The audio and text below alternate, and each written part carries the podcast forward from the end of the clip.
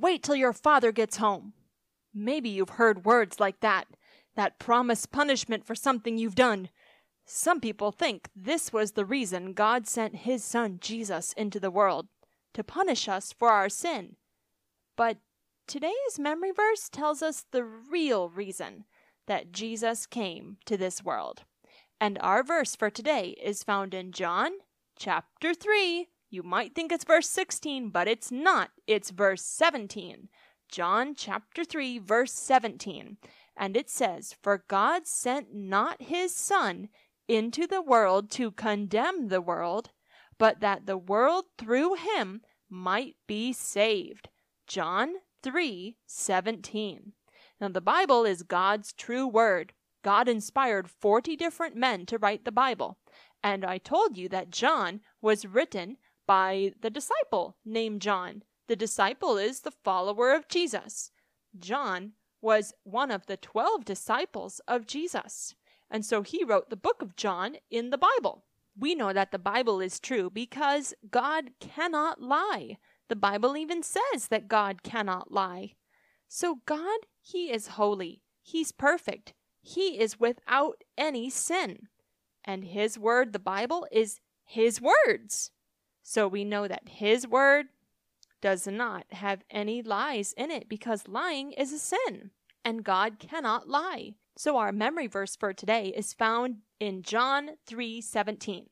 For God sent not his son into the world to condemn the world, but that the world through him might be saved.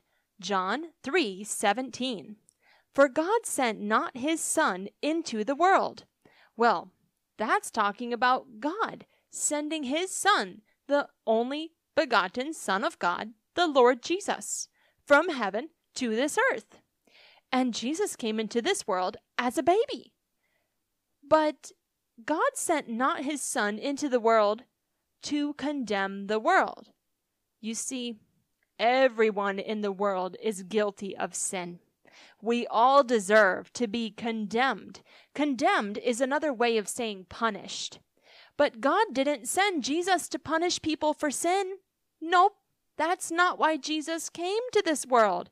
He didn't come to punish you for your sin. Why did he come then?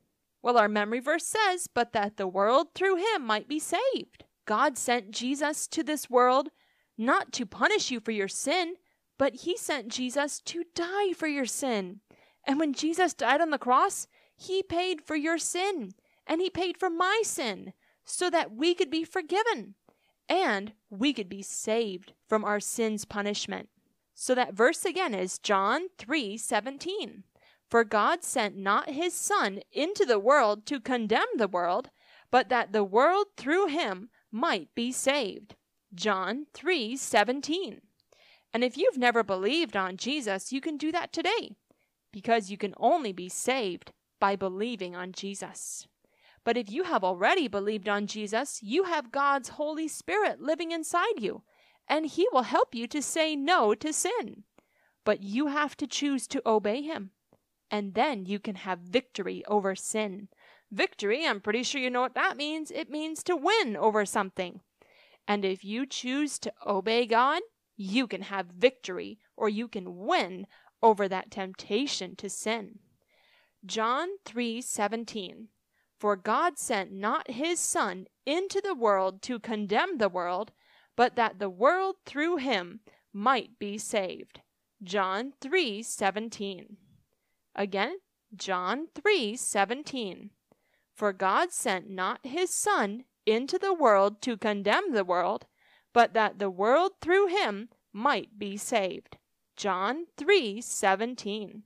God didn't send Jesus into the world to punish us for our sin. Nope. He sent Jesus into the world to save us from our sin. Wow, isn't that good news? That Jesus came to save you and to save me from our sin's punishment. And we can be saved from our sin's punishment if we choose to believe on Jesus. John 3:17 For God sent not his son into the world to condemn the world, but that the world through him might be saved. John 3:17.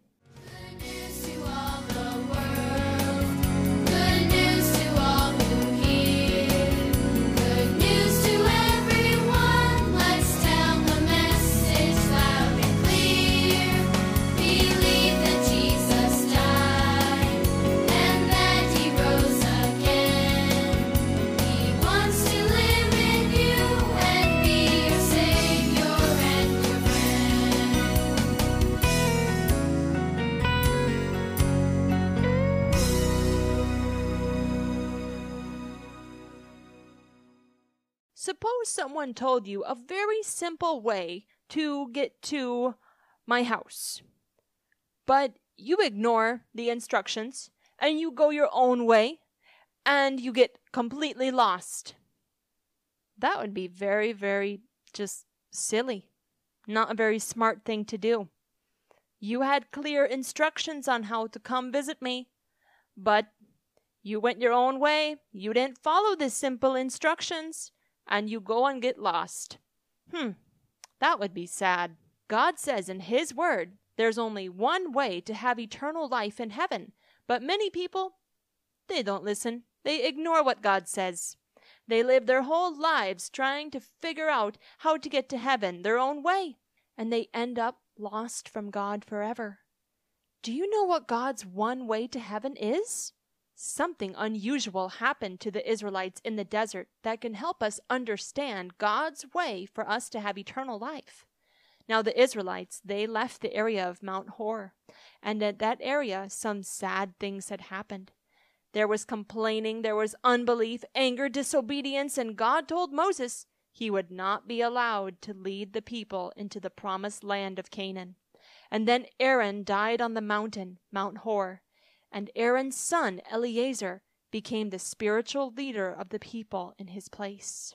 So finally, the people continued on their journey, but it wasn't long before trouble came again, and a Canaanite king learned that the Israelites were traveling toward one of his cities.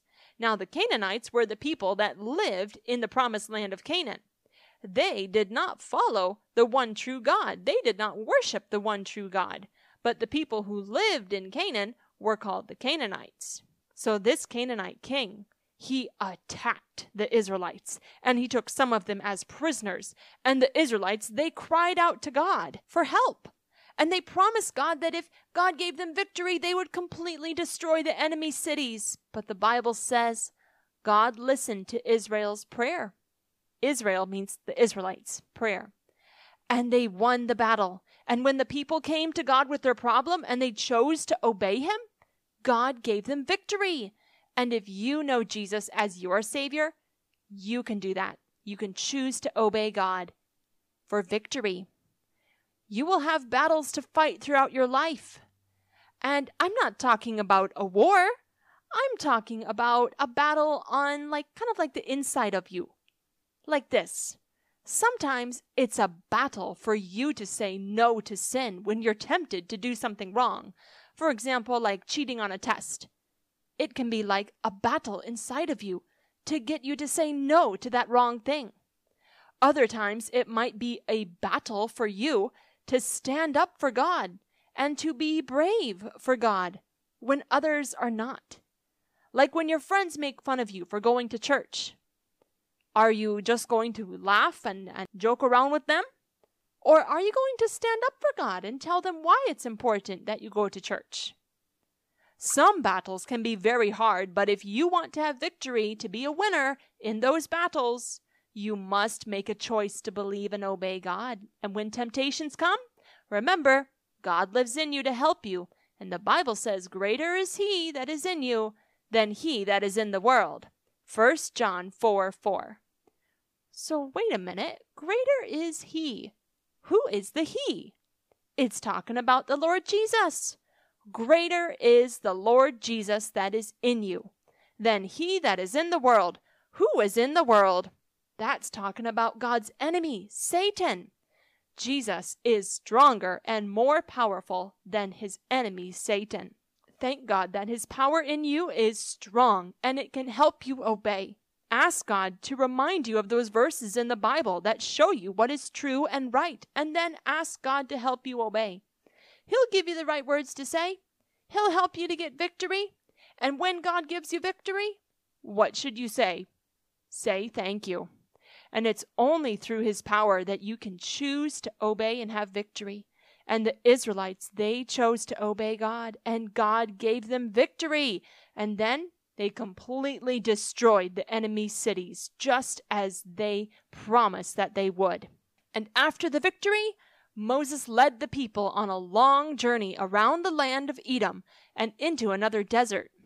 They probably experienced some terrible sandstorms and must have been very hot. I'm sure they got very thirsty, but their water supply had run out and the only food they had to eat was that special bread from heaven called manna.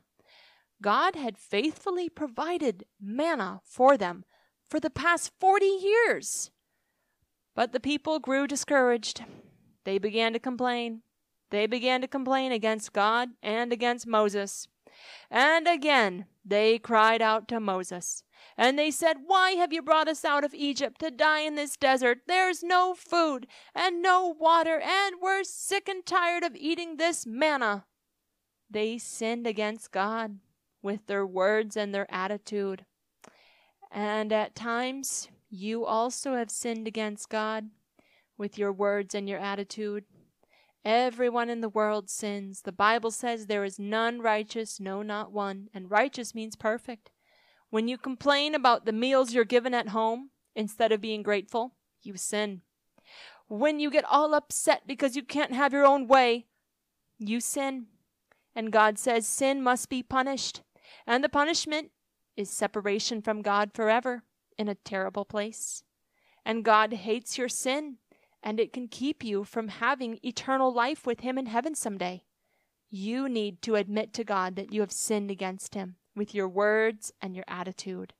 And the Israelites sinned against God with their words and their attitude. They complained and they blamed Moses. And God heard the complaints of the people. He loved them just like He loves everyone. But God does not let sin go unpunished. He allowed something terrible to happen because they were choosing to sin there were snakes, poisonous snakes, that entered the Israelite camp, and the people must have been so afraid. Many people died from the snake bites, and the people cried and they said, We've sinned, we've spoken against God and against you. Please ask God to take the snakes away. They were begging Moses, and Moses prayed for the people, and God answered. God had a plan to cure the people from these snake bites. And even though they had sinned against him, God still loved them. Wow. God has some serious love, doesn't he? Even though you've sinned against God, he still loves you too. God is holy. That means he's perfect. He is without any sin. He hates all sin, but he doesn't hate you. God is the creator who made you. He powerfully created everything in the world the animals, the birds, the flowers, the trees, the colors, the air that we're breathing. But people are His most special creation. God created you to have a special relationship with Him and live with Him forever. He cares about you more than anyone else ever could. And when the Bible says for God so loved the world, it means all the people in the world, including you, and God still loves you even though you've sinned and God still loved the people in spite of their sin. He heard Moses' prayer and he had a plan to cure them from these snake bites. But this was a strange plan. God gave Moses very strange directions, and God told Moses to make a snake out of bronze. Bronze is a type of material, kind of like metal. And God told Moses to make a snake out of that material called bronze and put it on a pole in the desert. Those who have been bitten by the snakes should look at the bronze snake or serpent, and they will live. This may have seemed strange to Moses, but he obeyed. And he made the bronze snake, and he put it on a pole, and then he put it up, and he put it in the desert. And then he must have told the people what God said that if they were bitten and they look at the bronze snake, they would live. So, do you think people looked at the bronze snake? I'm sure there were some who didn't. Some may have thought, that sounds too easy. How could someone just look at a bronze snake and be cured? I'm not going to do something so ridiculous. It may have seemed too easy to some, but it was God's only way for them to be cured, for them to live. And God has only one way for you to be forgiven and live forever with Him in heaven. And that one way is through His Son, the Lord Jesus Christ. The bronze snake that Moses lifted up on a pole was a picture of what the Lord Jesus would do many years later so your sins could be forgiven. Jesus was lifted up on the cross when he died. Our memory verse today says in John 3:17, For God sent not his Son into the world to condemn the world, but that the world through him might be saved. John 3 17. Jesus came into the world so you could be saved from your sin. He came as a baby. He grew up to be a man, but he was completely perfect without any sin. And that's why he's the only one who could provide a way for you to be forgiven. Jesus was nailed to a cross and he was put up for all to see. And he suffered and died for you. God punished his own son for all of your sin. And Jesus' blood, it, it ran down from his body, from his wounds, from the nails in his hands and feet. They put a spear in his side, and the blood ran down, and he paid that terrible price for your sin. And the Bible says, In whom we have redemption through his blood, the forgiveness of sin. The Lord Jesus knew this was the only way your sin could be forgiven, so you wouldn't have to be separated from God. And after dying on the cross, Jesus was placed in a tomb. And three days later, he came alive again. His payment for your sin is complete. And now you only need to admit your sin to God and choose to believe on Jesus. God's way might seem too simple, too easy, but it's the only way for your sin to be forgiven and to live forever with him in heaven. And there was only one way for the Israelites to be cured from the snake bites and live. It may have seemed too simple for some, but it was the only way. They knew they had sinned. And everyone who chose to believe God and they looked at the bronze serpent or the bronze snake that Moses put on the pole, everyone who looked at it lived. And after the people were cured of their snake bites, they continued on their journey. And God told Moses to gather them at a particular place, and he would give them water. And as the people were satisfying their thirst, they sang songs of praise to God for providing for them. The Israelites must have been so glad God had provided a way for them to be healed. He made that way simple enough for anyone to follow. Even children were able to believe God. They were able to look at that bronze snake and they were able to live. Have you believed God's way for you to live forever in heaven? You need to admit that you're a sinner and that you're separated from God because of your sin. You need to believe on Jesus. He took the punishment for your sin when he died on the cross, and then he came alive again. And Jesus said, He that believeth on me hath everlasting life. Believe. That means to put your trust, your complete trust on me. Well, that's talking about Jesus. So if you truly believe on Jesus, then you will have everlasting life. And everlasting life is life with God forever. That everlasting life starts as soon as you believe in God, and it continues on forever, someday in heaven. If you would like to believe on Jesus, and you completely trust Him that He died and rose again for you, then you can tell Him something like this Dear Jesus, I know I have sinned and I am sorry.